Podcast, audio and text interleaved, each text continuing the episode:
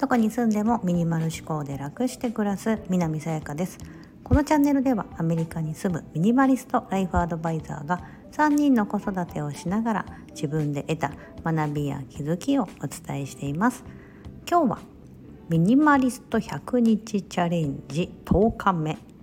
チャット GPT に聞いてみたということをお話ししたいと思います。すみません。昨日配信をちょっと喉を痛めてるということでお休みをさせていただきました。かなりあの良くなりましたので今日からまた毎日配信続けていきたいと思います。ありがとうございます。温かいコメントをいただきまして。で今日はですねチャット GPT 今話題ですよね。あのご存知の方多いと思いますがオープン AI という、まあ、新しい会社がまあなんかマイクロソフトが出資しているということで、はい、あのグーグルが やばいやばいやばいってなんかコードレッドというですね赤信号を出したと言われている、まあ、そのチャット GPT という画期的なその何をしてくれるのかというと、まあ、そのチャット GPT にちょっと登録をしてですね私もやってみました、うん、そうするとですねあの何か質問するんです。その AI にですねメッセージをピッと送るんですよ。うん、そうすると、まあ、インターネットの検索と同じような感じなんですがインターネットと検索と違うところはインターネットの場合は何かこう検索エンジンのあの窓のところにですね何かこうワードを入れるとそれに関連するサイトが上位からバーって出てくるじゃないですか。うん、でなんかそのほらあのサイトの上位に来る方がいいみたいな感じそれはなんかこう Google とかのアルゴリズムによってると思うんですがチャット GPT はそうではなくてそのいろいろなサイトが言ってるやつを全部まとめて1個の答えとして答えてくれるんです。で私はじゃあ何を聞いてみたのかと言いますとミニマリストになる方法はみたいなことをちょっと聞いてみたんですよ。そう。なんかちょっと聞いてみたら面白いかなとか。などう AI はどうやって返してくるのかなと思って聞いてみました。で答えが5つ返ってきましたので今日は皆さんにそれをシェアしたいと思います。まず1つ目からちょっとお伝えしますね。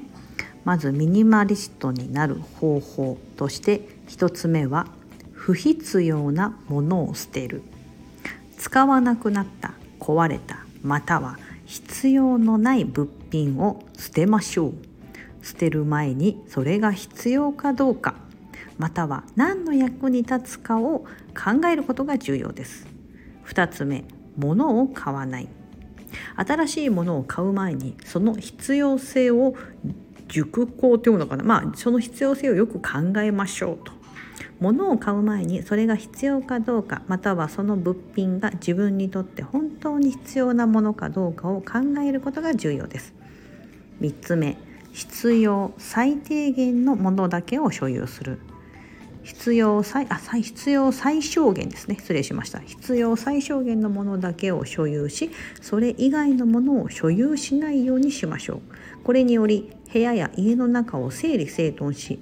余分な物品に気を取られることなくよりシンプルなライフスタイルを楽しめます。最後よあすいません。次4つ目。デジタル化する。書類や写真音楽などのコンテンツをデジタル化し物理的なスペースを取らないようにすることができます。5つ目。一つのもので複数の役割を果たす。複数の目的に使えるものを選ぶことができます。例えばテーブルにもなる収納ボックスやスマートフォンに組み込まれたカメラで写真をや動画を撮ることができるようになっています。これらの方法を実践することでよりシンプルで充実したライフスタイルを実現できるでしょう。という5つのことをオープン AI が今私一言一句あの読み上げただけなんです。はい、でこれすごくないですか？これ機械がですね言ってくれてるんですよ。でこれ何言語ぐらい対応してるのかな？もちろん日本今私は日本語で聞いて日本語で答えてくれてるんですよね。で通常だとそのさっき言ったみたいなじゃあ何かこうミニマリストになる方法みたいなのを調べるとなんか誰かどこかのこうサイトがなんかこうそれそのサイトのその見解というかそういうのを載せてくれてたり。でも他のこともいろいろ書かれてるじゃないですか。うん、でミニマリストになのにはこういうのいいですよとか。であとそういうインターネットのサイトだとですねあのアフィリエイトと言われるようないろんな広告とか貼られてて結構見にくいものもあったりすると思うんですよね。うん、だからその中から本当に信憑性のある情報を選び取るのって結構面倒くさかったりしませんか？あと本当なのかなとか。これこの情報はと古いなとか。あ23年前か、うん、ちょっと古いなとか。っていうのがあると思うんです。いくら上位に来てる、ね、サイトの上位に来てたとしてもうんみたいな。で結局まあなんかこんな感じなのかなと思って、まあ、自分なりに解釈して終わるってことが多いと思うんですが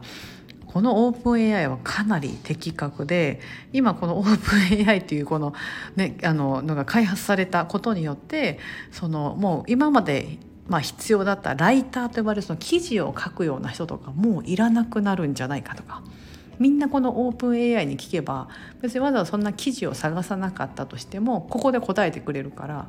うん、今までそういったまとめサイトみたいなとかいろいろあると思うんですけどそういったものがかなり危ぶまれるみたいなそういった事態になってると思うんですが、うん、まあそのオープン AI に私が聞いてみたチャット GPT オープン AI じゃないですね。すいません。それは会社の名前なんでチャット GPT に聞いてみたミニマリストになる方法。はい。今言った5つ。どれも的確なんですよね。必要最低限でだったりとかまさに本当いろんなところで、まあ、ミニマリストになるための方法として書かれていることをうまくこう凝縮してくれてるなっていうのを感じます。はい、なんか特にはそのなんか4つ目にあったデジタル化するとか、うん、物を買わないとかあの一つのもので複数の役割を果たすものを持つとか、うん、そうすることで、まあ、物ってあの、まあ、物質的なものって減らせますよみたいな、うん、書いてますよね。でここで書かれてるの一つだけ引っかかったのはあなんかその考え方のところって言ったらいいんですか？これなんかミニマリストって言われてやっぱりそのもの目に見えてるもののことで結構書かれてたんですよねこの5つに関しては。うん、なんですけど例えば私が目指すミニマリストっていうのはその余計な思考って言ったらいいんですか？考え方。うん、別になんか抱えなくてもいいモヤモヤだったりとかなんかやらなくてもいいのにやらなければと思ってしまってる考え方とかなんかそういうとこまで突き詰めていきたいなと思ってるので、うん、なんかそうすればもっともっとこう身軽に私のコンセプトであるどこに住んでも みたいなミニマル思考で楽して暮らすっていうのが、まあ、実現できるんじゃないかなと思ってていつかその、まあ、いつかというかオープンあのそのチャット GP がですね、うん、それで考え方のところに関してはみたいな感じで続く ようになるんじゃないかな。今後はみたいな感じでちょっと期待はしてるんですが、まあ、そのチャット GPT にですねちょっと聞いてみた面白い結果が、まあ、そのミニマリストになる方法として5つ的確に、まあ、コンピューターが答えてくれたということで面白いなというふうに思います。なんかちょっといろいろなこと質問したくなりませんか？であれこれ、えーと、今ですねあの無料で誰でも使えることが使うことができるんですよね。で1個なんか みんながなんか怖いって言ったら何だったっけな。まずそのメールアドレスだったかメールアドレスとあとね電話番号が1個登録しなきゃいけないんですよ。そう。だからその電話番号ってところでなんかちょっと躊躇しちゃう人もいるんじゃないかなと思って。そう。私もなんかあのアメリカに持ってる携帯の電話番号を普通に入れたんですけど、うん、多分一部の普通に国際あの初めのプラス何桁みたいなのが出てきてあの出てくるんですけどそうなんかその時に結構なんかメールアドレスならね皆さん結構今までもどこに登録するにも絶対あると思うんですが電話番号？ってな ったりすると住所まで聞かれてなくてもね電話番号聞かれるんだみたいな感じでなんか登録するの怖いみたいな感じになるかもしれませんがなんか今のところ私別になんか登録したからって何もあるわけではないので、うん、多分大丈夫だと思います。でもなんか似たようなサイトがねあったりするのでちょっとお気をつけいただければと思います。結構そのチャット GPT が出てきたことでパッて見た時ですねこれあのアメリカかな、うん、あのあっちのシアトルだったかな？なんかそっちの方で出てきた会社なので、まあ、発祥がこアメリカなので。まあ、初めが絶対英語なんですよ。でチャット GPT に聞く時は日本語で全然聞けるんですけどその初めの出てくる文章みたいなところは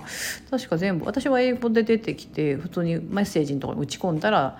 でも答えてくれるのは日本語で答えてくれるって感じなんですが、うん、なんかねちょっと抵抗がある方もいらっしゃるかなとは思うんですけどやってみたら結構面白い